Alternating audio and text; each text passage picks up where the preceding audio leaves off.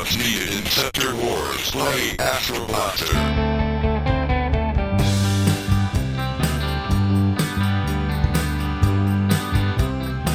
Hello, once again. Happy December. And this is episode 25 of the Atari 7800 Homebrew Podcast. And this is your host, Sean.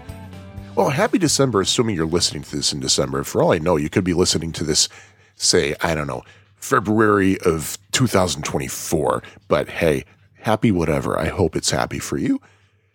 And uh, wow, this is the first episode after Thanksgiving 2017. And uh, had a uh, little getaway to New Jersey and spent two and a half hours, of course, waiting in Terminal A of Newark Airport to come back to Chicago. And uh, let me tell you, that is an experience that uh, you should uh, never have. Saturday was interesting. Small Business Saturday. My wife and I had been eyeballing an Audio Technica turntable at a store in our neighborhood, and it's like, hmm, so we figured, well, Saturday is small business Saturday. So we broke down and bought the thing. And um, so that was a lot of fun. And uh, now I just have to figure out because I think they might have set it up not the best way because it doesn't really sound all that great, despite how everybody seems to rave about that particular model. So it looks like I got a little project ahead of me adjusting the stylus, making my records sound nice and good like they do on my old Technics. But uh, later on that day, I had told my wife, I said, look, Saturday of Thanksgiving weekend, I need to go out and I need to nerd it up. I need to play some video games. She's like, okay. So I did. And I went to Underground Retrocade in uh, West Dundee, Illinois. I love that place. And uh, I wasn't faring so well. I'm trying to improve my Centipede score. I got up to, I think, 220,000 once, and I've never been able to match it since. I've been keeping all the strategies I learned in mind, but I don't know. I don't know. It's like the centipede gods are just not with me lately. Underground Retrocade, not terribly long ago, acquired a Bubble Bobble, so I played a little bit of that. I never really played that in the arcade very much. I played the Commodore 64 and Amiga versions and uh, had some fun with that. But amid all my frustrations, I just figured, you know what? Let me just get the dirt out of my system. Let me just play a, a short round of uh, Junior Pac Man Turbo, which is, as you probably figured by now, is Junior Pac Man, but with the speed up chip so that uh, Junior Pac Man moves faster. I think something like twice as fast. And uh, it is a setting on the homebrew Atari 7800 version as well. I currently hold the Twin Galaxies world record on that. It's something like 534,000, I think, which isn't really terribly high given how it's fairly easy to get a high score in Junior Pac Man Turbo. But the reason I have the world record on that is that there are so few instances of that game that not a lot of people play it.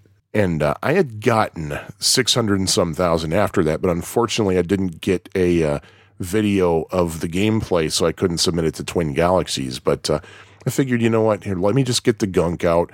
At least let me see if I can beat that high score on the screen right now, which was something like, I don't know, 178,000. So I'm playing and I'm playing and I'm playing. And before long, I realize, um, I just cracked 700,000. And then a little while later, I'm at 900,000. and then suddenly I realize, okay, I only have one life left, but there's a good chance I might actually roll the score. And I've never rolled the score on an arcade game before ever in my life. So after I cleared a board, I hurry. I, I quickly grabbed my iPhone, flipped the little screen up, and hit the camera and turned the video on. And so I'm playing Turbo Junior Pac Man with my right hand, and I'm holding my iPhone up to the screen with my left hand and trying to concentrate. and uh, one of the regulars over there, Jason Latko, comes up to me and says, "Hey, Sean, how you doing in this game right now?" He's like, "Oh my God, look at that!" And I said, "Hey, could you do me a favor? Could you hold my phone just until I roll the score?" He's like, "Oh yeah, sure." So, and I did. I I rolled the score. I I got nine hundred ninety ninth of whatever.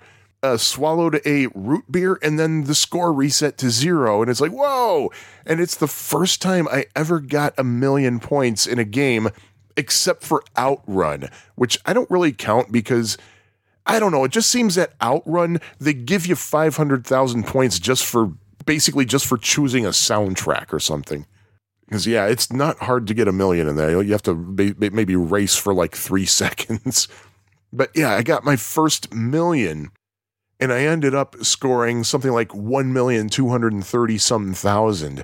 And uh, so I currently hold the Aurcade.com world record, which isn't really official. But man, I did not have video of that. And um, all I can think is I can go back, I can do it again. And the Scott Lambert, who's the proprietor of Underground Retrocade, he saw what was going on. He saw me getting that score. He said, You know what Doc Mack always says? Even if you're just messing around, have a camera ready. oh man, so that's uh, that was my exciting video game stuff.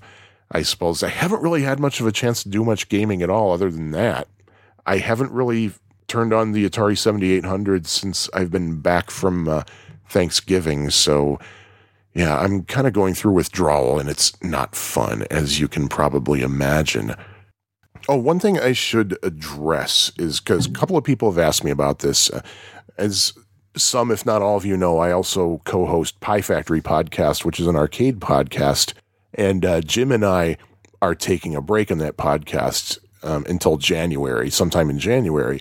And a couple of people have asked me, Are you doing the same thing for the Atari 7800 Homebrew podcast? The answer is no, I'm not taking a break there.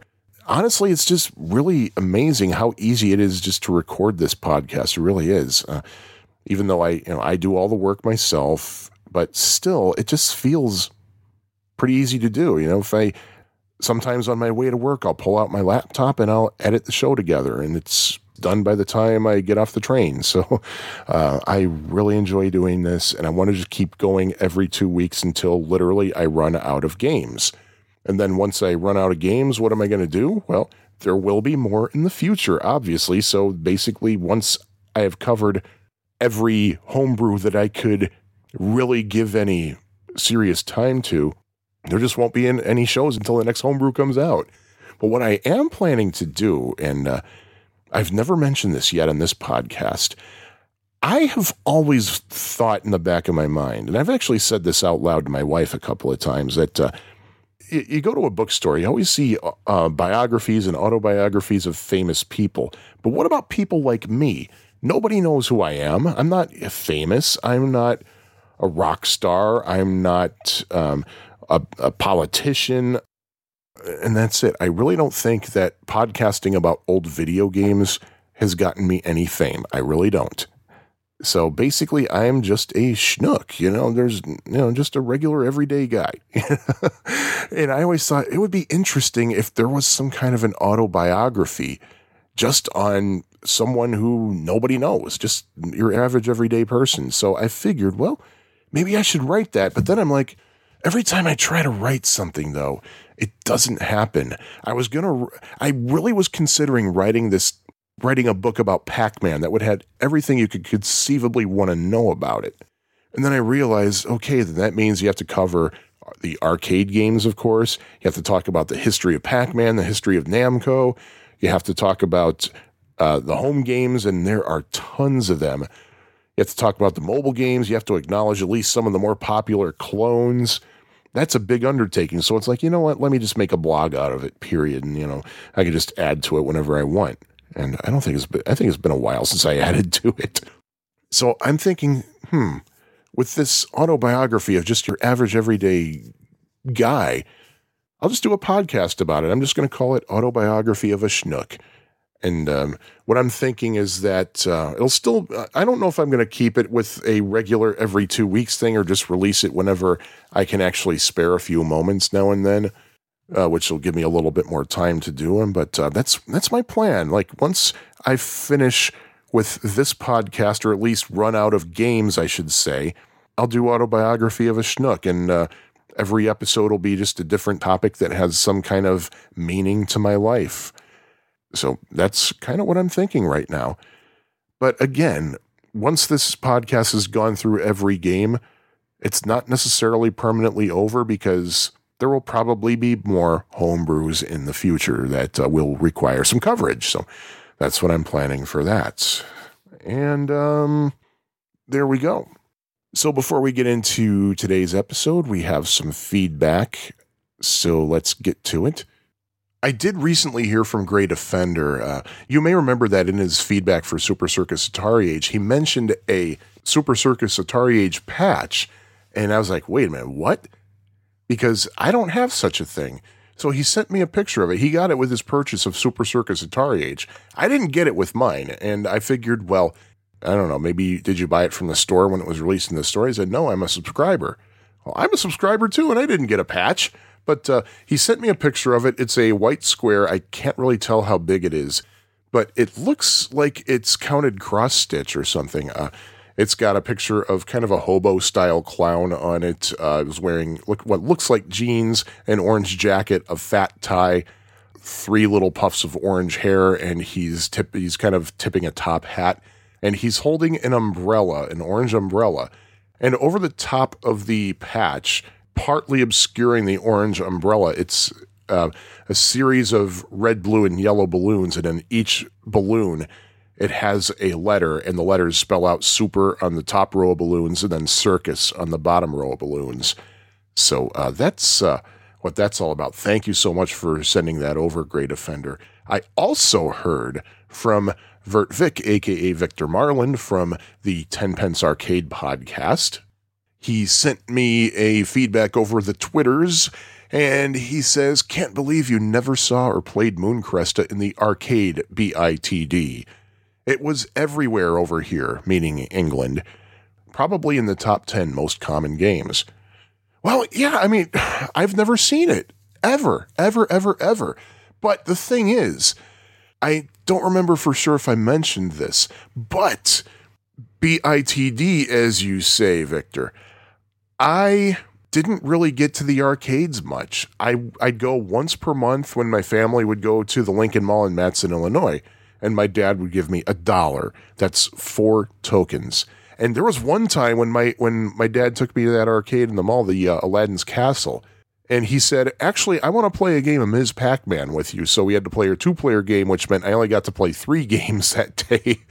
Thing is, like I could only play four games at a time, and I was very selective about the games. Um, as you probably know, I'm a big Pac Man fan, so I made sure that I reserved at least one token for a Pac Man game that was not Professor Pac Man. Never played that in the arcade ever. I was not going to waste my money on that crap. And then the other tokens that I had left, I typically used on one of the like core games like Defender or Centipede or Burger Time or Popeye or Donkey Kong or Donkey Kong Jr., something like that. So yeah, I am not familiar with Mooncresta in the arcade there were actually two arcades near where I lived at the time. There was Wizard of War in Kankakee in the Meadowview Shopping Center. I was never taken there ever, although my brother went there all the time, so I have no idea what they had, no idea what their game selection was. And there was another arcade that was fairly close to where we lived. It was uh, just maybe about half a mile away, and it was called Stargaze. Uh, it went up a little bit later than Wizard of Games did and I was at Stargaze once, and that was November of 1983. I think it was 1980. Was it 1983? Yeah, it was 1983. My brother had just turned 19, and he was just about to go into the army. He had to leave for Fort Knox shortly after he turned 19. All the family was over. It was basically kind of a combination birthday party slash going away party. So all the family were over. All the relatives from closer to Chicago than we lived and uh, my brother wanted to go to Stargaze, so I went with him, and my cousins did. Few, some some family folks did, and that was the only time I went to Stargaze. And I don't remember what they had. All I remember was that they gave you six tokens for a dollar, and the tokens looked really really cool. They had slots in them, believe it or not. And I don't remember what they had over there at all from that one visit when I was nine years old. So uh, yeah. But anyway, you know what? It would be a good idea to talk about a Atari 7800 homebrew video game right now. And uh, that one is going to be Astro Blaster, which is Bob DeCrescenzo's homebrew conversion of the arcade game of the same name put out by Sega Gremlin in 1981. First off, Sega Gremlin. We should go over some history of Sega Gremlin. And uh, just a little heads up for you, there's a lot of detail here. This is going to I found out so much about Sega Gremlin, so this is going to be kind of a long segment, but I think it's an interesting little story. So um, let's see if you agree. Sega! Now, Sega, of course, has a long, rich history and still exists today, but I'm going to focus on the origins of Sega and Gremlin Industries and how the two companies merged. But I'm going to confess there are times in which, when I talk about the arcade games, it's hard for me to discern which is Sega versus which is joint Sega Gremlin. So I apologize if there are any inaccuracies. But about Sega itself, well, although most of us probably know Sega to be Japanese, it actually began in Hawaii and it was founded by three American businessmen Irving Bromberg, Martin Bromley, and James Humpert. And they founded Standard Games in Honolulu in 1940. As with many video game companies discussed in this podcast, Standard Games started out making coin operated amusement machines, especially slot machines, but they were specifically targeting military bases. And because World War II was escalating, there'd be an increase in military recruits, which of course would lead to an increased demand for coin ops. After all, the troops have to do something to enjoy their leisure time, right? After the war ended, Standard Games was sold off, and the original three founders started another company, a distributor named Service Games. Service referring to military service, and again focusing on military bases. Now, in 1951, slot machines were outlawed in the United States and its territories, and this is where Sega's Japanese history began. Not to be foiled by the ban on gambling devices, the following year, Ray Lemaire and Richard Stewart, who worked for Service Games, they went over to Tokyo and established a new distribution company that would again focus on United States military bases, but in Japan. So that way they could service United States military bases, but not have to worry about the national ban on gambling devices. Because, hey, this is Japan now. But anyway, the new company was called Service Games of Japan, and it was in business until May 31st, 1960, when it was closed, and then three days later, it kind of reopened or continued as two separate companies. I do not know how to pronounce Japanese, so I might be butchering this pronunciation. I apologize to anybody who might be cringing when they hear this, but the, the company's names were Nihon Goraku Busan and Nihon Kikai Seitso, if I'm not mistaken. Um, if I am mistaken, then that's not their names. But anyway, in the meantime, a Korean war officer in the United States Air Force started a photo booth business called Photorama in Tokyo in 1954. The officer's name was David Rosen, and his photo booth business was quite a success. And if you think about those times, you can kind of understand why. Because normally, back then, if you wanted a photograph, You'd have to take a picture, you'd have to send the film off to a lab and wait two or three days before you got your pictures. And in Tokyo at the time, the cost was about 250 to 300 yen to get that photo processed. But David Rosen's booth would have a turnaround time of two minutes for a price of 200 yen. So, for minutes rather than days, for cheaper, gee, what option do you think many people would prefer? But here's the thing there's got to be some sacrifice, right? Right. So, what was sacrificed? It was the quality of the pictures. They tended to fade after a while. I mean, if you wanted a picture for something official, like, say, a legal ID or something, then the photo booth probably wouldn't be your best bet. But for the average Joe, the photo booth was a pretty sweet deal. The Photorama company became Rosen Enterprises, and by 1957, Rosen Enterprises was also importing electromechanical coin op games over to Japan including many Seeburg titles. And as you may remember from an earlier episode, Seeburg joined forces with Stern during the golden age of arcade games. Because of Rosen Enterprises' Photorama success, Rosen Enterprises was able to work out deals to set up arcades in the lobbies of movie theaters owned by Japanese film studios Shuseiko and Toho. And by 1965, Rosen Enterprises had roughly 200 arcade locations. By this time, Nihon Goraku Busan was specializing in jukeboxes, and they were actually in talks with Rosen about merging. And when that merge did happen, it was decided that the name of the new company would be Sega Enterprises, and the word Sega was taken from Nihon Goraku Busan's former name, Service Games, S E and then G A. And why did they go with that and not say Rosen? Well, because by that time, Service Games was already a recognized name brands, but the word enterprises in Sega Enterprises did come over from Rosen Enterprises' name. The official name of the company was Sega Enterprises Limited, and David Rosen acted as the CEO. By 1966, Sega had transitioned from being a game distributor to being a game manufacturer, and its first title was a submarine simulator called Periscope.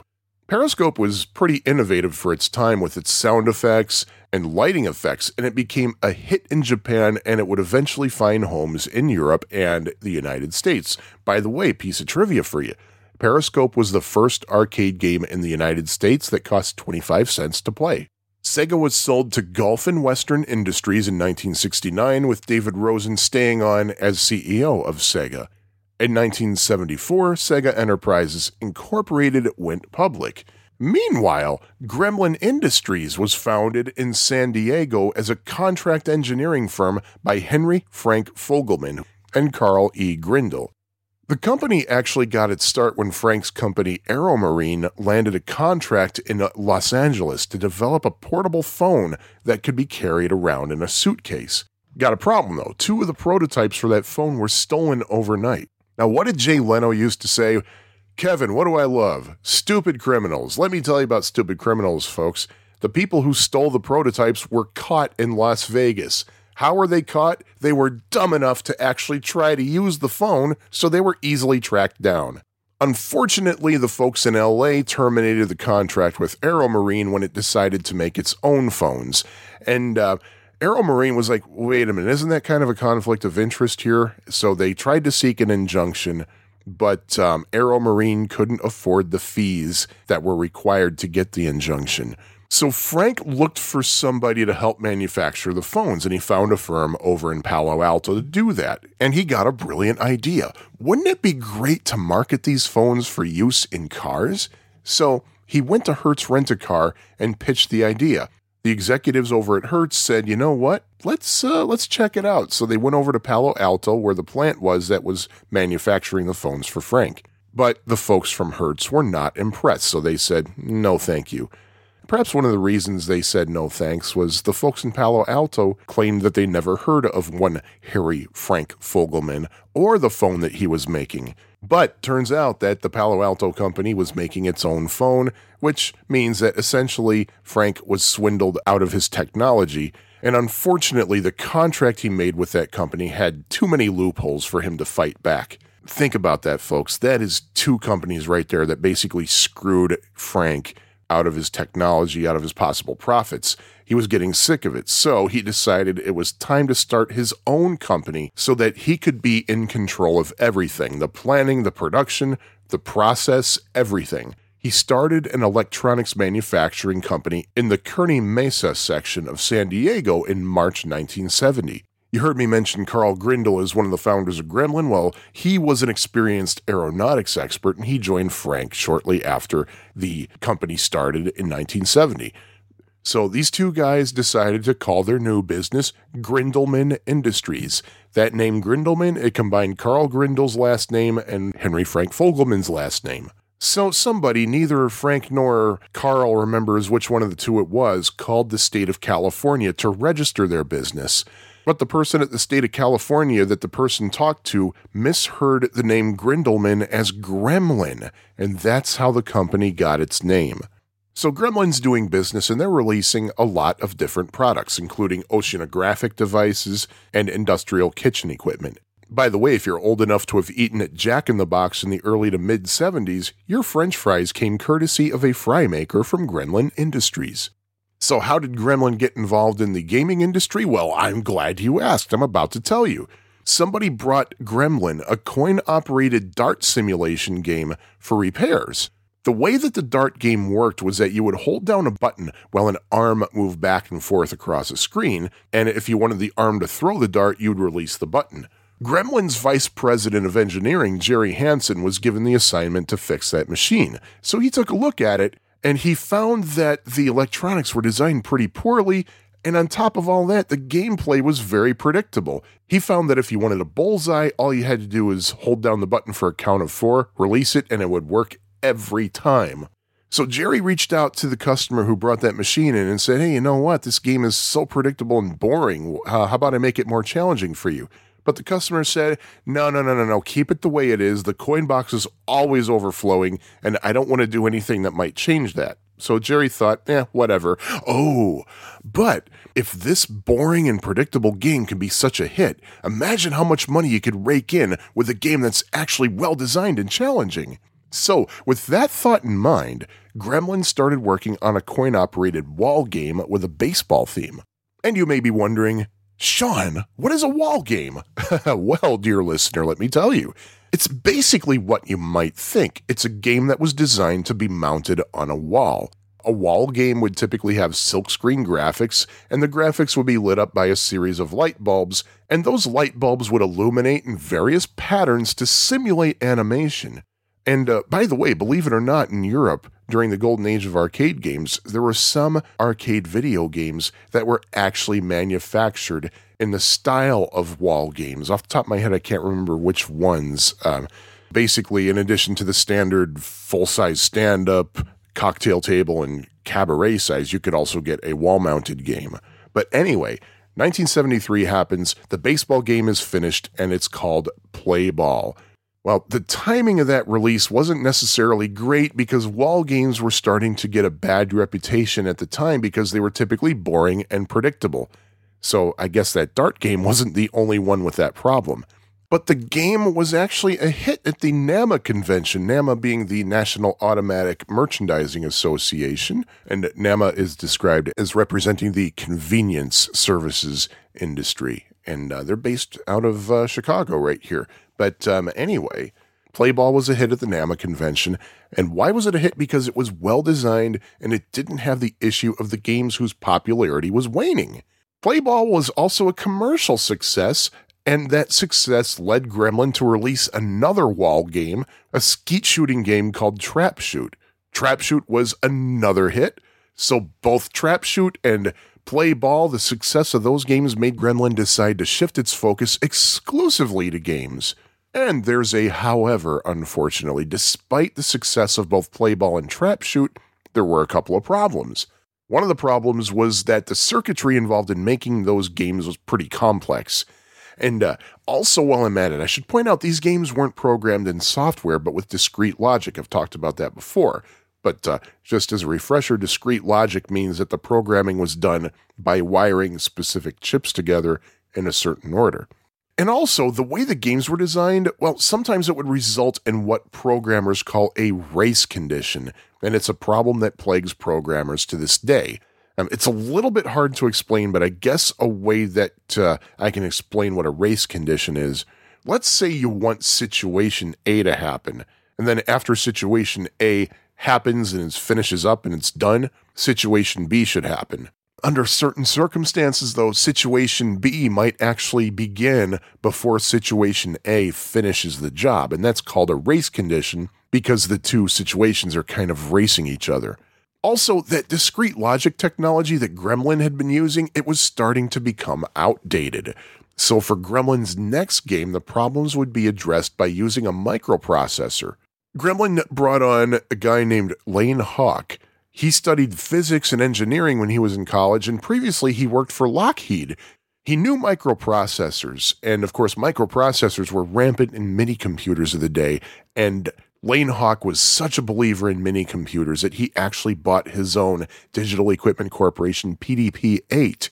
Yep, he had one of those huge honking mini computers set up in his house, and he taught himself assembly language programming with one of those things. Uh, and for those of you who don't know, assembly language is basically a way of programming that's designed specifically for whatever chip a certain computer has. And because the programming specifically addresses that hardware directly, it results in programs that can execute quickly and efficiently, unlike, say, a compiled language like C and Fortran. They have kind of a generic set of commands and functions, and you have to do what they call compile those programs, which means they get translated into a language that whatever chipset you're using can understand. But anyway, Lane Hauck designed Gremlin's next product, which was a soccer game called Foosball. See what they did there? Foosball was designed around the 8008 or is it 8008? Whatever. 8008 processor. Screw it. Foosball was yet another hit for Gremlin, and it helped make Gremlin the most successful of many of the wall game manufacturers, even more successful than Midway and Atari were. But during his tenure at Gremlin, Lane Hauck had repeatedly tried to convince the company to get into making video games. He finally got his wish when he designed a game called Blockade. The name Blockade came from Frank Fogleman, and the Blockade prototype was made from an arcade cabinet that Gremlin had gotten from an arcade company that had just filed for bankruptcy. Blockade was finished in November 1976, just in time for the AMOA Expo in Chicago, where the game was a big hit. AMOA being the Amusement and Music Operators Association. And while he was at it, Lane Hauck figured, you know what, let me make a four player version of Blockade. So he did, and he called it Co Motion. But back at the AMOA show, Gremlin had acquired over 3,000 orders to fulfill. Two weeks later, at the National Amusement Game Show in New Orleans, Gremlin received a huge number of orders again. And word got out that Gremlin was selling all these orders of blockades, so a lot of other companies were like, hmm, let's check it out. So Atari, Midway, Ramtek, and other companies made blockade ripoffs. And of course, Gremlin would sue those companies, but uh, with varying results. And not only did Gremlin have to fight off those copycats, but they also, well, had little experience making arcade video game cabinets, but they still had 3,100 orders to fulfill just from the AMOA convention alone. And Gremlin then found another problem. Sure, the folks in the gaming industry who went to these shows loved Blockade, but it turned out that actual gamers didn't. The game didn't sell very well to the public, which was especially a problem because Gremlin had ordered a supply of cabinets and game boards just in preparation to fulfill more orders of blockade. So, to combat what actually was, well, a failure, Gremlin came up with the more challenging version of Blockade and called it Hustle. Well, I should tell you a little bit about Blockade in case you don't know what it's like. Blockade is, well, it's basically like Snafu on the Intellivision or the Light Cycles minigame in Tron. So it's one of those kinds of games. That this was the very first one to do that. Now Hustle, the more challenging version of Blockade, not only was it the uh, snaky kind of game, but there were also objects in the game. And the idea was that if you surrounded those objects, you would score more points. So, to encourage sales for Hustle, Gremlin took the game on a 19 city tour in the United States and in Europe in April 1977. Gremlin invited players to compete against Sabrina Osment and Lynn Reed, who were the Gremlin Girls, as they called them and Sabrina and Lynn would be dressed in t shirts and short shorts. If you managed to defeat the Gremlin girls in a game of hustle, you would win a fresh $100 bill. There were over 1,200 challengers, but only seven went home with an additional $100 in their pockets. And apparently, the marketing scheme worked because Gremlin allegedly ended the tour with a million and a half dollars in pre orders for Hustle. And uh, what's interesting is the game really wasn't marketed much further than that because Gremlin also wasn't very experienced with marketing. But it turns out that Hustle actually was more successful than Blockade. So when it came time for Gremlin to put out another game, they're like, well, let's not just do yet another Blockade. So the next game they came out with was a submarine game called Depth Charge, and that came out in uh, September of 1977. Then in 1979, they put out a sequel called Deep Scan, which actually I remember playing at Kroger in the early 80s in a Deep Scan slash Head on 2 two in one cabinet. And uh, what was new about Deep Scan was that unlike Depth Charge, Deep Scan had full color built in. And uh, I realize I'm getting pretty deep into Gremlin now, so I'll just be short from here and say that Gremlin released Safari in November 1977, followed by Blasto in June 1978. However, Gremlin now had another problem. Its success had gotten the best of the company. Because of its successes with its new games, Gremlin grew to over 200 employees to crank these games out, but unfortunately, they weren't really making enough money to support all those employees. But wow, all, all this talk about Gremlin, we nearly forgot about Sega. So um, let me get back to Sega. So around this time, when Gremlin was uh, having kind of unsuccessful success, if you will, Sega had its own problems. In 1977, Sega was operating after losing almost a million dollars, thanks mainly to its operations in the United States. Sega was a success in Japan, and it found that at first its games were successful, and then suddenly they'd kind of plateau and not be so much successful. One possible problem was that Sega also was the victim of copycats and knockoffs. So whenever Sega would release a game stateside, there'd be somebody releasing their own version of the same game. And um, the real problem with that isn't so much the legality of making another version of the game. It was more that, well, where were these knockoffs manufactured? In the United States. It costs a lot of money to import games from Japan. And not only that, but the knockoffs were cheaper to manufacture. So, hey, cheaper costs for distribution, cheaper costs for manufacture. You don't have to spend money to ship the games from Japan. So, hey, what are you going to do? Get the original or a knockoff? Gee whiz, I'm going to get a knockoff. And uh, when Sega released Jet Fighter, they particularly had problems with this uh, knockoff phenomenon. So Sega decided, you know what? We're ceasing operations in the United States. We're just going to focus on Japan.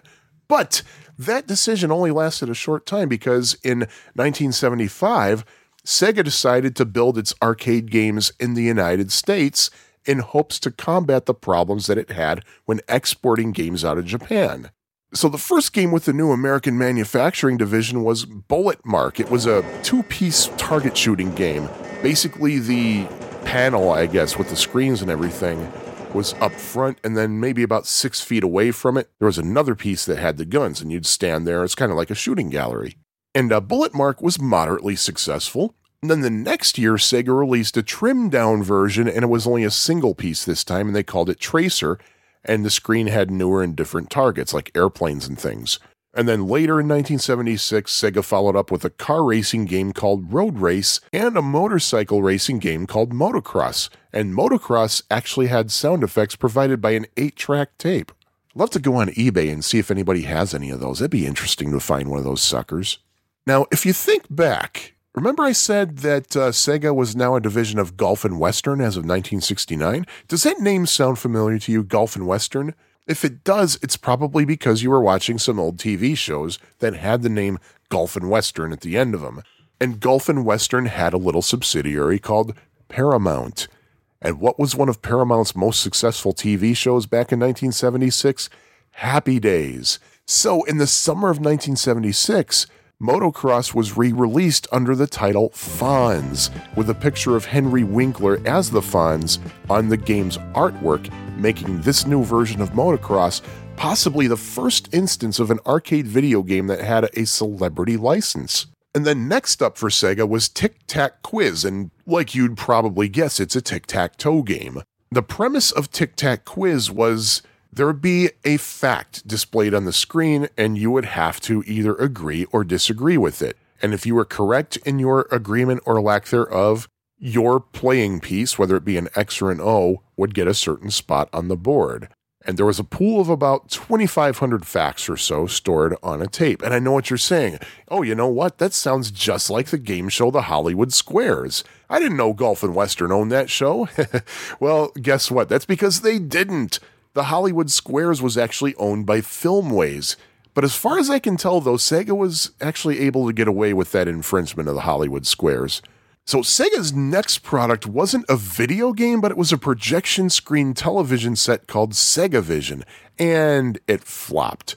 And that's probably what caused that $800,000 loss in 1977. So Sega realized they desperately needed to do something so they could actually turn a profit.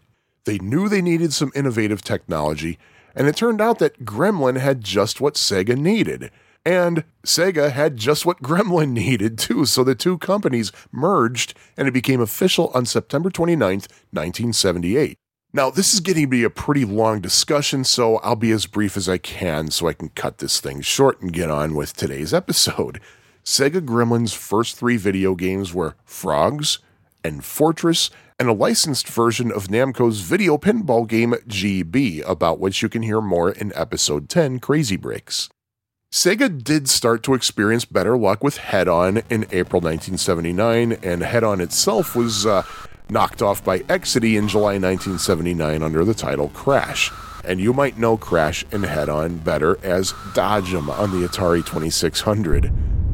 Other Sega Gremlin titles include but are not limited to Monaco GP in November 1979, Carnival in June 1980, Astro Blaster in March 1981, and Turbo in October 1981. Sega Gremlin also distributed games that were developed by other companies in other countries for United States release, such as Nichibutsu's Moon Cresta and Coreland's Pengo, and perhaps most famously, Konami's Frogger. Anyway, Sega Gremlin became Sega Electronics in 1982, and its arcade properties were sold to Bally Manufacturing in 1983, which would mean the end of Sega Electronics and effectively Sega Gremlin. Uh, I'm not going to get into the rest of the history of Sega and their home gaming devices and the Sega shop that just opened up last month. So I'm just going to cut it here. Just wanted to talk about Sega Gremlin. So let's move on and talk about Astro Blaster specifically. Alert, alert, invader in sector 1, player 1 to battle station. Astro Blaster came about as kind of a holiday gift to Atari Age users. Bob DeCrescenzo announced that he was working on a 7800 port of the game on December 18th, 2013. Wow.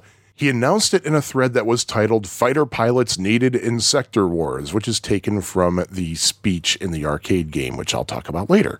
There wasn't a ROM posted, but there were nine screenshots. Too much needed to be done with the game yet in order for Bob to post a ROM yet. It wasn't playable. There were sprites and movement tables that were actually copied from the arcade ROM. So, wow, how much better can you get?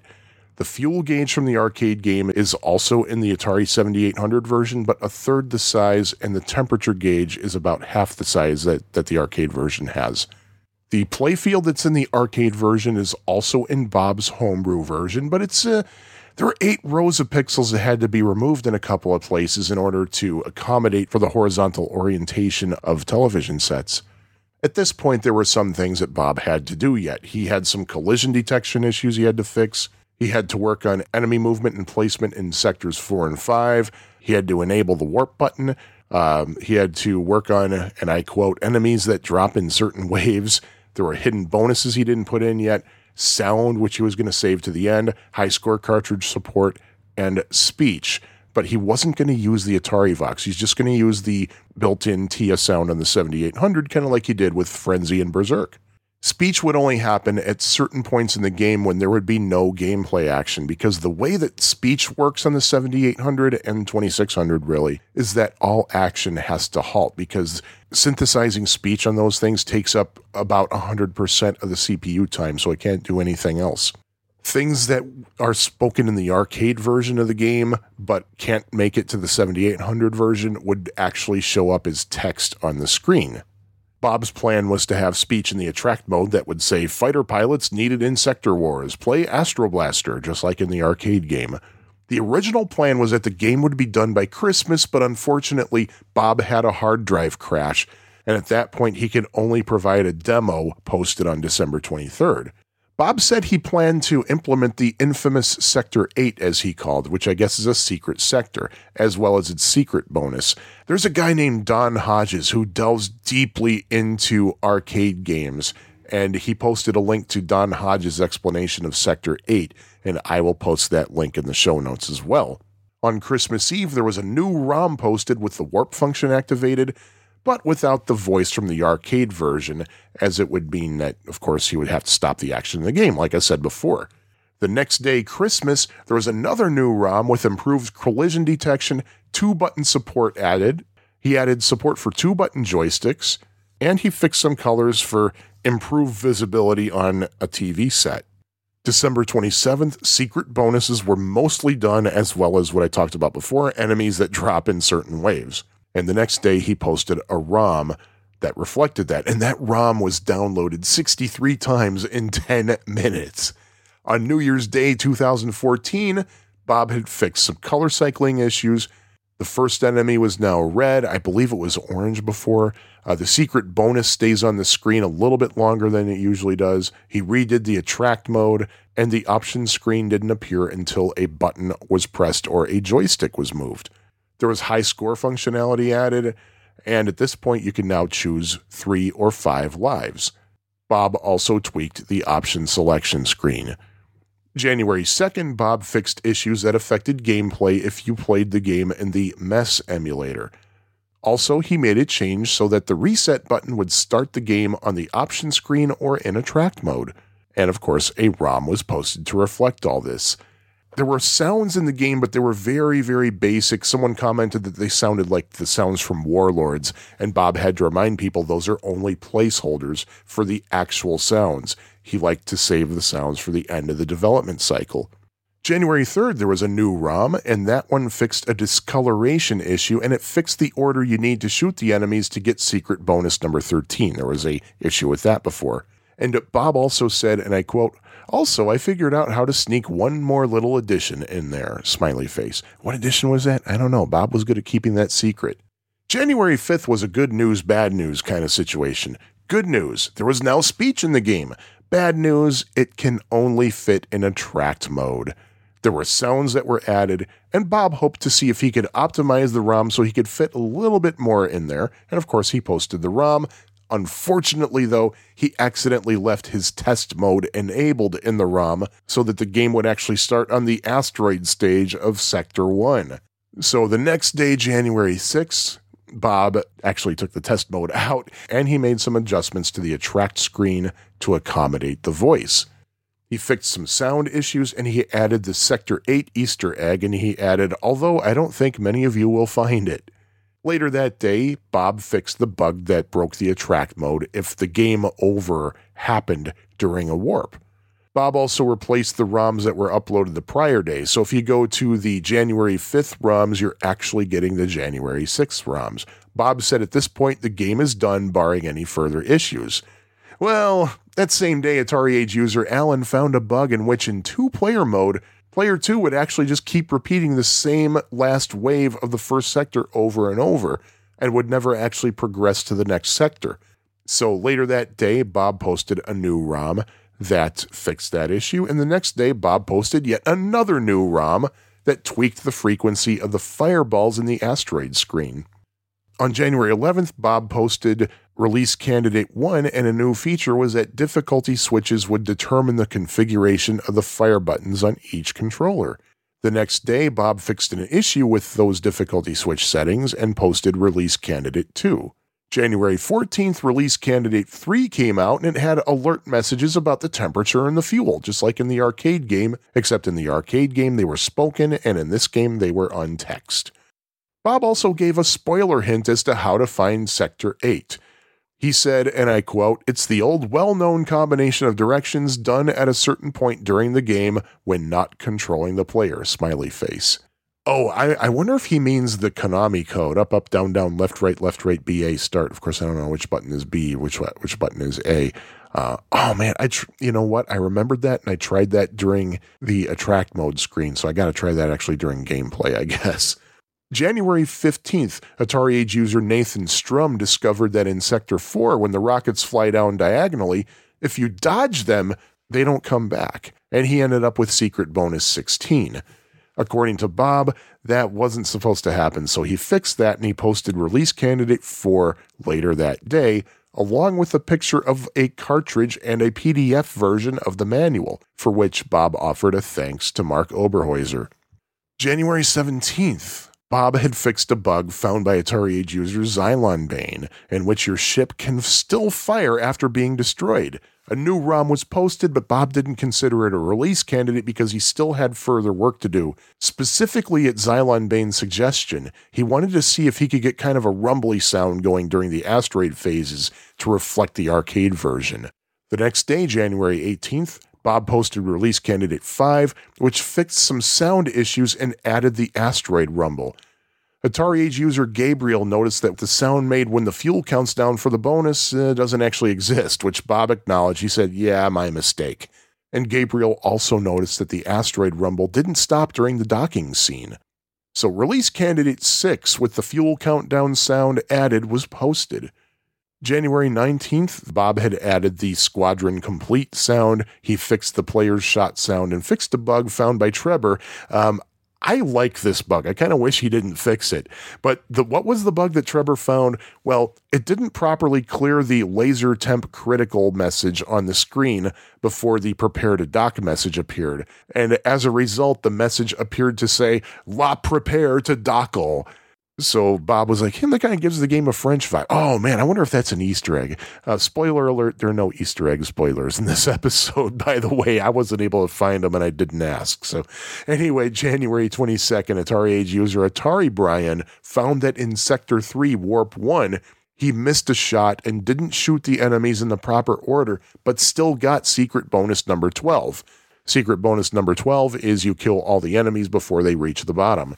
So Bob fixed that bug and posted release candidate 8, which makes me wonder um didn't say anything about release candidate 7. Where was that? anyway, January 23rd, the next day, Bob fixed an issue that would cause secret bonus 3 to be awarded when it shouldn't. He also fixed an issue in which player 2 could start the game, which actually was a problem because under certain circumstances, an automatic start could be triggered. So Bob posted a new ROM that fixed that issue. Over the next several days, doing further debugging was a bit difficult because Bob was packing for his move from New York to Florida. But because his laptop was the last thing to get packed, he was able to fix a bug that Lid Likes Intellivision, another Atari Age user, found while playing a two player game with his brother. His brother was player two, and his brother activated the warp but lost his life and his game ended. And after that, uh, Lidwario, that's uh, Lid Likes Intellivision's real name, when he was playing player one, he could move and fire, but there were no enemies. So Bob fixed that bug and posted release candidate 9 on February 1st. In mid March, Bob moved into his new place in Florida and he started setting up his workbench. But due to a shortage of the proper supplies to build the cartridges, not much happened until December 14th when Albert announced that he made 50 copies of Astro Blaster available via the Atari Age store. On January 2nd, 2015, another set of not only Astro Blaster but also K.C. Munchkin were added to the store. March 10th, 2015, Albert posted pictures of Astro Blaster boxes he had just received and said that he would soon make them available. As of this recording, Astro Blaster is available in the Atari Age store with an option to include the box for an additional cost and it is listed among the Atari 7800 best selling games in the store. Now, throughout this development history, I mentioned specific features of the game, and if you're not familiar with Astro Blaster, you're probably thinking, huh? Well, you know what? Let me talk about the actual Astro Blaster game. That will probably explain all of that for you. I do believe I said this a few minutes ago, but hey, it's worth repeating again. Astro Blaster was released by Sega Gremlin. Well, actually, it says Gremlin slash Sega on the title screen in the marquee, but uh, whoever it was released Astro Blaster in March of 1981. The game was designed by Gary Shannon and Barbara. I'm gonna guess her name is pronounced Mahalik or Mahalik. It's spelled M I C H A L E C. Um, I'm kind of guessing because I knew a couple of people with names with similar spellings and the C was silent, but I don't know. If, if anybody knows for sure, please let me know. Astro Blaster is a space shooter, and um, since this is an Atari podcast, I'm kind of going to guess that many of you listening have played some Atari 2600 games, and that many of you who have played Atari 2600 games have also played the Activision Mega Mania game. Well, if you've never seen Astro Blaster, picture Mega Mania and you have kind of the gist of the game. There's more in Astro Blaster, though.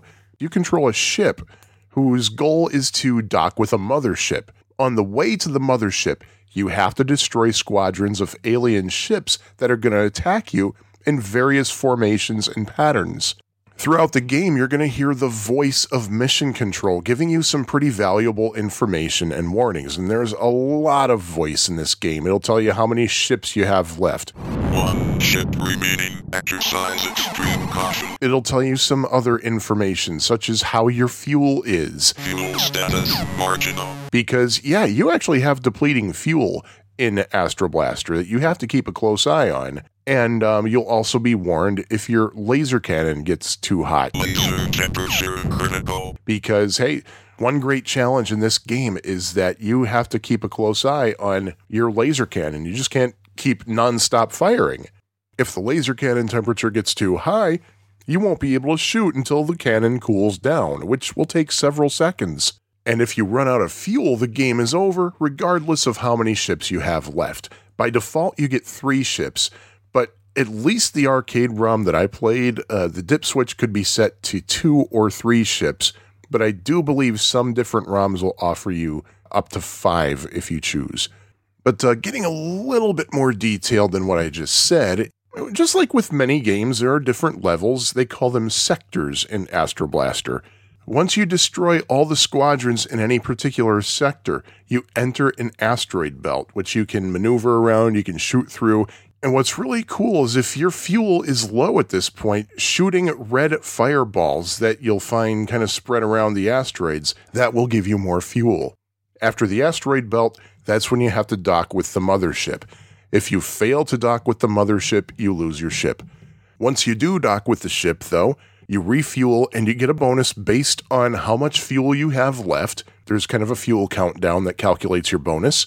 And then your fuel gets replenished. And then you start the next sector. And that's pretty much how the game goes. On the arcade cabinet, the control panel has two buttons for left and right. You can move your ship to the left and to the right kind of like Space Invaders. And there are two additional buttons on top of the control panel. There's the fire button and there's a warp button. Wait a minute, Sean, you didn't say anything about a warp. Well, let me correct that grievous offense right now. In Astro Blaster, you are allowed one warp per ship. And what does the warp do? Well, it was weird seeing it described as a warp because in my mind, a warp means you skip ahead to something, or you have a vinyl record that's bent out of shape or something. But in Astro Blaster, what a warp does is it slows down your enemies pretty significantly, I might add, and it also slows down the enemy fire. And once you use your warp, that's it. It's over until your next ship or until you dock with the mothership. You can replenish your one warp by docking with the mothership your fuel gauge is green and so is your temperature gauge but if either but if either gauge is at a dangerous level it's going to turn red and what's really cool is if uh, your fuel gauge is in the red the points that you would normally score actually double each different enemy is worth different points but hey during a critical fuel situation you get double the points so that's actually pretty cool and speaking of points, there are also special bonuses, secret bonuses, if you will. How do you get those secret bonuses? You have to perform certain tasks. You probably heard me mention before one possible secret bonus is if you shoot all the enemies before they reach the bottom of the screen. Basically, it has to do with the certain pattern of which order you shoot certain alien enemy ships. So uh, there are lots of those. There are a lot of secret bonuses and uh, you might accidentally uncover a couple that you don't know about. So uh, that's actually pretty cool. And those secret bonuses, by the way, those were actually bugs in the game. Those were not intentional. It turns out that Gary Shannon, who was one of the designers, he decided, you know what, forget it. I'm not going to bother fixing those. Those are going to be features.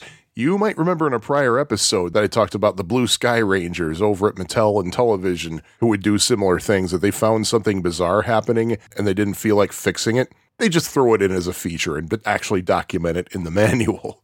Now, I usually like to discuss the point values for different things, but there are so many different enemies worth so many different point values. And of course, if your fuel is low, you get double the point value. Man, I'd need an entire episode just to run down the different possible points you can get from shooting the different enemies, from shooting the asteroids in the asteroid belt, the fireballs, and of course the secret bonuses. And speaking of secrets, as you heard me talk about before, there was a secret Sector 8. And of course, there's a link in the show notes all about the eighth sector. I'm not going to get into that because that's its own complication. And some interesting trivia about Astroblast. There were three different versions of Astroblast. I just realized I think I accidentally called the game Astroblast. It's actually Astroblaster, as we all know. So, hey, we all have a slip of the tongue. And of course, I have notes in front of me that specifically say Astroblaster. So, oh, well, my podcast, my mistake. Don't care.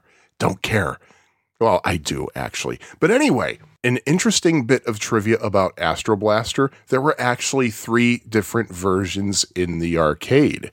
The first version that came out, people found that it was too hard to play. So there was a second version that made it a little bit easier, and also the instructions that came with the game were a little bit more descriptive, so you could kind of have a better idea of what's going on. And then there was yet a third version that came out, and that one was commonly known as the easy version. So, how do you know which version is at an arcade if you happen to see Astro Blaster at an arcade? Well, if the instructions are on the screen, then that's the first version, the hard one. On the second and third versions, after you put your coin in, after you put your credit in, there'd be a blue screen that told you to press player one or player two. So if that happens, then you know you have either a medium difficulty version or an easy difficulty version. Also, the second and third versions actually explain some of the rules in the attract mode. Another unique feature of Astro Blaster is that if you played a two player game, the players would alternate between sectors, meaning that once your sector is over, the other player would take over and play that sector as well. That's a little bit different from normal because usually in a two player alternating game, the players change when you lose a life, but that's not the case here. If you lose a ship in a two player game in Astro Blaster, the same player keeps going until the end of the sector. So that is kind of the gist of Astro Blaster. Now let's talk about the Atari 7800 version specifically. As for the Atari 7800 version, well, it's pretty much the same as the arcade version in terms of gameplay, in terms of your goals. There are a few features that uh, I'd like to point out, though. At the options screen at the beginning of the game, you can choose three lives or five lives. Also, you can choose between straight laser shots and guided. Guided meaning that uh, your laser will basically follow your ship. So if you move your ship to the right, the laser is going to move to the right. And uh, that is not an option in the arcade version. I have a feeling that's kind of uh, put in there for Megamania fans. There are three difficulty level settings there's easy, medium, and hard. And it turns out that each of those difficulty settings is based on the three different arcade versions. The easy difficulty setting follows the difficulty and the patterns of version 3 of the arcade game. Medium follows the difficulty and patterns of version 2 of the arcade game. And hard difficulty follows the patterns and difficulty of the original version of the arcade game. I mentioned how the arcade game has voice. It has a lot of voice all over the place in it. And of course, with the limitations of the TIA sound in the 7800, that would mean that anytime that the voice happened, all the other gameplay would have to stop. Unfortunately, because of that, Bob really couldn't reliably put the voice in there. The only time you really hear the voice is the startup sound, really. Also, another reason that it didn't have more voice is because Bob simply ran out of room. Astro Blaster is on a 48 kilobyte cartridge. Somebody said, Hey Bob, why don't you just make it a 64K game? And that way you have extra room for more voice synthesis. And Bob said, Well, because if you go over 48K, then you have to have bank switching going on. And I really don't want to do bank switching with this game. So he left it 48K with just a tiny bit of voice. And he credits Schmutzpuppe with helping him get the voice going on that. So also, Astro Blaster can auto detect whether you're using a ProLine compatible joystick or just a single button joystick, such as the Atari CX40. If you're using a ProLine compatible joystick, then both fire buttons are used in the game one for fire, one for warp. And of course, the difficulty switches determine the mapping of which one's fire, which one's warp. And each player has her or his own difficulty switch setting. If you're using a single button controller, then to warp, you pull down on the joystick. Now, here's the thing the arcade cabinet isn't the most attractive thing in the world, it's kind of bland. If you're familiar with how the United States version of the Frogger cabinet looks, the Astro Blaster cabinet's not much different. It's kind of just bare wood on the sides and a marquee and some graphics on the control panel. And the marquee for Astro Blaster is not really the most exciting looking thing in the world. So, for the artwork on the box, the manual, and the cartridge itself, Marc Oberhäuser used the artwork from the operations manual for the arcade Astro Blaster, which looks much more exciting than what's actually on the cabinet. So, I thought that was a pretty cool little touch there. the manual, as with most Atari 7800 manuals, is just a simple one piece, glossy, folded manual. I guess that's the best way to say it. And the box is pretty typical of Atari 7800 boxes. This one is very customized. It doesn't look like the the silver red design of Atari 7800 games. But on the back, it has a description of the game, making it sound all exciting. Well, it is exciting. And it has a few screenshots as well, as well as proper credits and everything. And I should opine about Astro Blaster. I'm not terribly familiar with Astro Blaster in the arcade. I've never seen it in an arcade. I played a couple of versions of the MAME ROM. And uh, what I noticed is that the graphics are very, very intricate. Like they're very small sprites, yet they're extremely detailed and they all move individually. On the 7800, Bob DeCrescenzo did a wonderful job of converting that. Same thing, very intricate graphics, and they're so detailed. Like, I love how uh, some of the alien ships actually spin while they move. He nailed it. The animation is so smooth. And the game itself, I'm not a big fan of space shooters like, say, Galaxian and Galaga, because to me, all you're doing is just shooting things with no real purpose. But Astro Blaster gives it an extra level. Like, you have to dock with the mothership. The different aliens have different patterns, and uh, it's really a lot of fun. And especially since you got to watch out your, for your fuel, you got to watch out for your laser temperature. It's so much fun. I love playing this game. My friend Keith Sheehan, who's uh, who's a longtime listener of this podcast, uh, given this podcast relatively short history, had actually said on Atari Age that uh, he didn't know Astro Blaster at all, but man, he's like, this is a must have. And I totally agree with him. Totally. I will put a link in the show notes to where you can purchase it. So, really, that is um, Astro Blaster.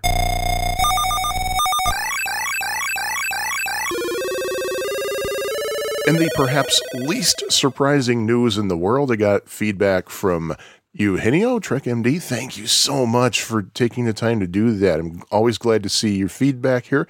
And he says, Greetings, Sean. Well, greetings to you, Eugenio. Uh, Free Play Florida has come and gone, and it was yet another totally fun retro gaming event. Oh man, that's probably one uh, thing I should go to, I guess. I had the chance to meet Brian Colin, who is currently the CEO of Game Refuge Inc., an independent video game designer and development studio, but who is also known for his work on the game Rampage. There were two machines right next to him, Original Rampage and Rampage World Tour, to enjoy. Got to say hi again to some of the guys who have video game score records like Billy Mitchell, Todd Rogers, and David Cruz. Meet Gary Stern and even hang out with Al from Atari Age and Tim Lapetino, Art of Atari. That's awesome. I did get the exclusive 2600 game as well. There were no new 7800 games though, but the Atari Age booth had a ton of games on sale. I'll include a link to my picture album at the end of this email. And by the way, I will put that link in the show notes as well. Um, I'm going to interrupt myself here just to address this that first uh, little paragraph. Um, yeah, I didn't think there would be any new 7800 games, at least not from Atari Age. So that's uh, to be expected. Uh, exclusive 2600 game, yeah. The uh, the reworked Midnight Magic. That sounds fascinating. Uh, man, Tim Lapetino. I had my copy of Art of Atari with me at Midwest Gaming Classic, and I never did track the guy down. Thing is, Tim lives in Chicago, and I believe he's I believe like me, he's a North Sider. So I'm always kind of keeping an eye out for him, see if I bump into him anywhere, but I never do. He's uh, so I, I haven't had a chance to meet him. I got to hang out with Al myself probably about 10 years ago when uh, uh, my Pie Factory podcast co-host uh, Jimmy G and I and and uh, Jim's wife we went to uh, Midwest Gaming Classic and uh, he had a little gathering in the suite that he and Tempest were sharing for the show. So uh, we got to hang out with him there. But man, that's so awesome! You got to meet all these people. And uh, I don't know about you, um, Eugenio, but when I met Billy Mitchell last August when he was at uh, Underground Retrocade. What I saw of Billy Mitchell was pretty much the same thing that everybody told me to expect. Basically, the complete opposite of how he was portrayed in uh, King of Kong. The guy was very upbeat. Billy had everybody just laughing hysterically. I mean, he's a funny guy, fun guy. and uh, seemed, at least from my impression of him, also very respectful as well. So uh, that was that was quite an experience, and I'm glad you got to meet Brian Colin. That that guy is such a scream. He really is. He's a friend of Pie Factory podcast. Actually, it's so great living in the, the greater metro Chicago area because there's so many video game people out here. As you've heard from past episodes of this podcast, so much of video game history comes from the Chicago area. It seems that it's either from Chicago, Silicon Valley, Southern California, or Japan. that, that's where most video game history comes from. Yeah, and uh, speaking of Rampage, I should mention this. There is a Rampage movie coming out, and I'm sure that Brian talked about it when you saw him. He seriously is so freaking ecstatic about that movie. I mean, I don't think the movie's going to be a mammoth blockbuster by any means. It might be a little bit cheesy, in fact, but thing is, like, I have never seen anybody just so giddy about an upcoming project. And I'm sure it's one thing to have your video game designs come out because, hey, that's your job. But watching your creation turn into a major motion picture, that's got to be quite something. And uh, as usual, Brian was also at Midwest Gaming Classic uh, earlier this year, and uh, he was selling Rampage the Motion Picture film crew t shirts. And uh, I typically wear double XL, but sometimes um, I will get myself a triple X just to give myself a little extra breathing room. So I asked for a triple X. I had to leave the uh, Pie Factory podcast table for a while for whatever reason. And when I came back, Jim said to me, he said, Hey, I just talked to Brian. He only has one triple X shirt left. So if you want it, go get it. So I went over to him and I said, Hey, Brian, I heard that you have a fat guy size ready for me. And he said, No, Sean, I'm sorry. I did not have a fat guy size, but I do have a size for you, though. I was like, Oh, come on, man. oh, man. Let's anyway, resuming your feedback, Eugenio. Thanksgiving is also come and gone now, so I hope you had a nice one with your family. I had a good one and was as stuffed as a turkey by the end of the day. I did my traditional Christmas decorating of my house over the weekend as well, so I'm ready for the holidays. Well, Eugenio, yeah, I um what I usually do my wife and I usually go out to New Jersey for Thanksgiving, and because uh, my wife is from New Jersey and that's where her mother lives, so we usually spend Thanksgiving with her. We spend a few days in New Jersey, and then she comes out here to Chicago for Christmas. So that's kind of the trade off. We used to go out there for Christmas, and then we'd spend Christmas Eve there. We'd have uh, spend a little bit of Christmas there, and then we'd fly back home, and then we'd pick up the car from the parking lot and then speed down Interstate 55 and, and uh, go to my parents' house. And that turned out to be just always a big hassle. So now my mother in law just comes out here and that makes things a lot easier. Yeah, I'm pretty sure I ate my share of turkey as well. And in the last couple of years, I, am thinking, oh man, is there any way that maybe I can see, uh, maybe I can hang out with Ferg because that's Delaware. It's easy to get to, just a quick drive down the turnpike, you know. And in fact, he even messaged me while I was in Jersey. He's like, hey, how long are you going to be here? And we just didn't have enough time. Uh, Ferg, if you're listening, believe me, I do want to uh, get together sometime when uh, we're in the same location or can easily get to the same location yeah, and then uh, we got home the evening of Black Friday, and then the next day we started decorating. I put up our artificial tree and everything. And uh, you see, this is why my wife and I are soulmates. This is her decree. Before we start decorating for Christmas, she has to play the song Christmas Time is Here Again by the Beatles. She has to play it. She's like, okay, Christmas cannot happen until we play this song. So, anyway, sorry, Eugenio, let me get back to you. Uh, but enough of that. Yeah, me too. How about I give you some feedback about the game for this episode? That's a great idea. That would be Astro Blaster. This game was released in the arcades in 1981 by Sega Gremlin. I don't remember ever seeing this arcade game in those days when I was younger. In the game, the player controls a ship to destroy waves of aliens, followed by avoiding asteroids, and then followed by a docking scene with a mothership in order to refuel. It is during this docking that the patient's score is calculated for that wave, I think he means player's score, with bonus points added for remaining fuel. Though the game may sound like one of many space shooters of its time, it does add some unique elements to its gameplay. One of these elements is the fuel gauge, which does not. Did my voice just crack the fuel gauge? which does constantly move down as you attack the aliens.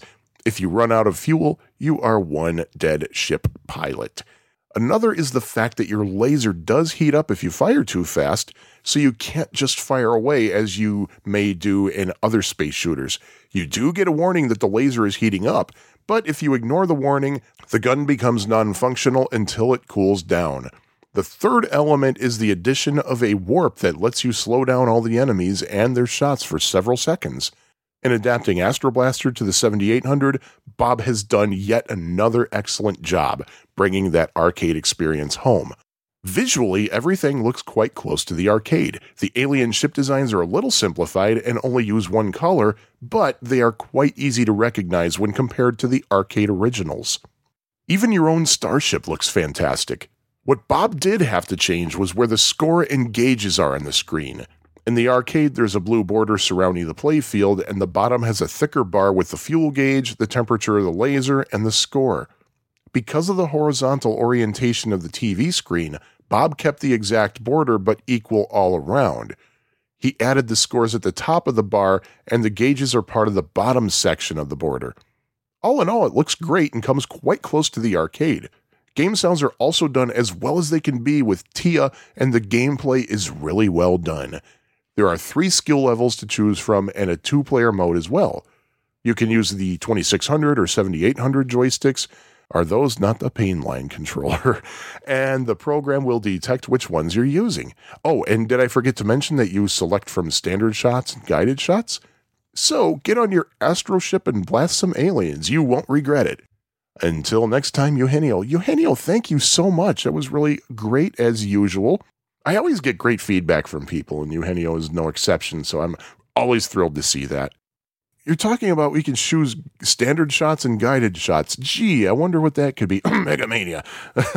but uh, yeah, I, I do love not just how Bob does this sometimes, but I think on the NES as well they do some pretty clever refactoring of the screen to fit the horizontal orientation so that you still have all the necessary elements without losing anything.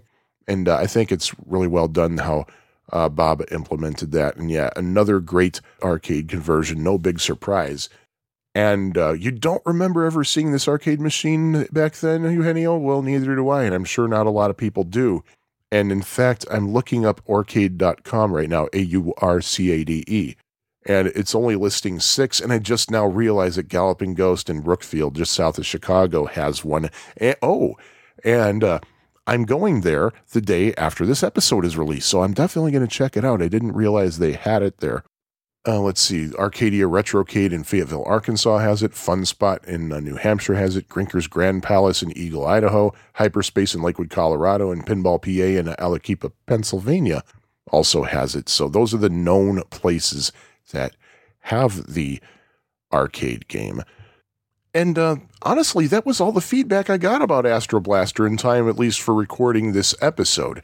If you have any thoughts on it, feel free to send in your thoughts. No problem. Um, homebrew78 at fab4it.com. Or you can post on Facebook or my Twitter handle or whatever. But um, so and I'm not really surprised because Astro Blaster was not that common a game, even though it's one of the top sellers in the Atari Age store. So not many people are familiar with it from the arcades. I'm guessing it's not the most famous thing in the world. So I'm not surprised. But uh, thank you, Eugenio, for sending in your feedback. And with that, we have yet another episode of the Atari 7800 Homebrew Podcast finished. And I thank you all very, very much for listening. I really do appreciate it. Thank you for your time. And those of you who take the time to email me and send feedback and whatever else have you, I really do appreciate That's very kind of you to do that. And it's also very kind of the following people who have sponsored this podcast monetarily. Thank you to Kyle Eder, Ed Ladin Controllers, Great Offender, Richard Valdez, Jimmy G, and Richard Grounds. And if you'd like to join those folks in supporting me over Patreon for this podcast, the website is Patreon, P-A-T-R-E-O-N, patreon.com slash homebrew78. And aside from that, you can email me at homebrew78 at fab4it.com and you can tweet to me at homebrew78. My YouTube channel is homebrew7800 and the show notes are available on the web at homebrew78.fab4it, F-A-B, the number 4, it.com. So next episode, that's going to be the last episode before Christmas of course, hey, we better talk about Christmassy stuff. So that's going to be Santa Simon. Santa Simon. I got a feeling not many of you actually have that. And I'll also be talking about some other 7800 Christmas related stuff as well. Ooh, is there more? Well, you're going to have to listen to find out. And uh, I'm one of those people who actually likes Christmas, so I'll be happy to share some of my Christmas thoughts and memories with you as well, kind of interspersed throughout the episode. Uh, and of course, I'm absolutely welcome to hearing what you have to say as well. And after that, we will have one more episode. At least I'm planning one more episode before the year ends, which should be out December 30th. And for that one, I'm going to talk about the homebrew called Worm! Exclamation point. I realized I was supposed to cover that earlier, but I didn't. I apologize about that. I figured, you know what? I said I was going to do it. I'd better do that one ASAP. And um, I think what I'll do, I think I'll open up 2018. After Worm, the next episode I'll do is since Astro Blaster was kind of talked about as an improvement upon Astro Fighter, well, guess what? There's an Astro Fighter homebrew for the 7800. So that's how it's going to look. The next three episodes Santa Simon, Worm, and Astro Fighter. If you're not familiar with those titles, now would be a good time to get them, although lots of luck getting Santa Simon. That was a limited edition cartridge. But uh, the rest you can get on the Atari Age store, and I encourage you to do that. Please give these hardworking homebrew developers the support they deserve, and thank you for giving me the support that I either do or don't deserve. I truly appreciate it, and uh, I'm really excited about talking to you again in a couple of weeks. So long.